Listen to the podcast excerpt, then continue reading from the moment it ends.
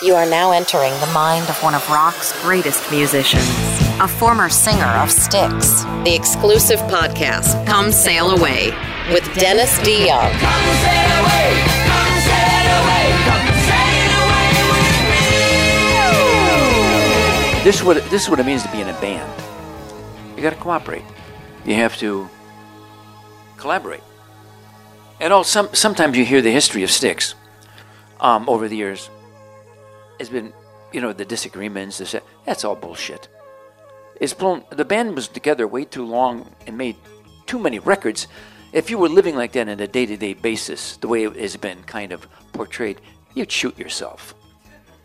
It wasn't like that. We liked each other a lot. And we were together a lot and made good records. But so JY says to me, What if there were aliens? Did you ever see JY with the spacesuits on? Remember? He liked that stuff. I, I don't care about sci- science fiction too much. But anyway, he said, what about, what about aliens? I said, Yeah, what but they weren't angels?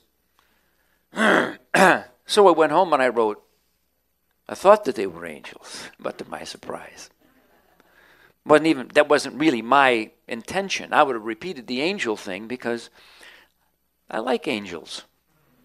They're pretty. I think people like myself are uh, fifty percent uh, pure, unadulterated ego, and fifty percent complete insecurity. So I'm like you. You're not different than me. Um, I'm just kind of a heightened personality because of the thing I chose to do for, for a living. I said this to you. You were kids, you had tight blue jeans on, and I'll weighed about 50 pounds less.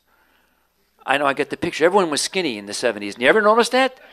No, they didn't. Fast food, they didn't have it as much as they got now. They just didn't. But I look back and I think, okay, what, what was going on back then?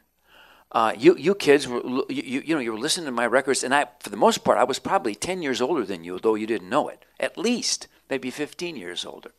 And what I was trying to do was, was simply tell you something about myself, okay, in the quest that I had to prove that I was not just another bum from the neighborhood.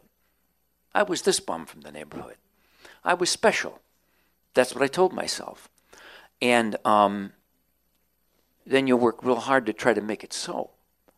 But really, down deep inside yourself, we're all the same, aren't we? That's the grand illusion. That's what I'm saying to you. I said to you in 1977, Welcome to the Grand Illusion. Come on in, see what's happening. Pay the price, get your tickets for the show. The stage is set. Band starts playing suddenly, you know. But don't be fooled by the radio. I don't believe any of you ever heard that ever. Never paid attention to it. Don't be fooled by the radio. What was I saying to you? Don't be fooled by me. I'm the radio. You're listening to me. Don't be fooled by the radio, the TV, or the magazines. Right? They're going to show you what your life should be like, but that's somebody else's fantasy, essentially. So if you think your life is complete confusion because you never win the game, remember it's a grand illusion. And deep inside, we're all the same. Me, uh, I just, I can do this. I, I, can do this. This is what I, I, you know. I worked really hard at it, but, but really, in this country and probably around the world, there is so much emphasis placed on being number one and being a success. I don't, I'm not sure what that really means in life. If it's about money or fame, uh, I understand it. But really, we all know in life there's more to things than money and fame. We see rich people and famous people who are miserable son of a bitches. Yes? yes? Deep inside, we're all the same. Amen. Enlightening? Perhaps. Entertaining? Always.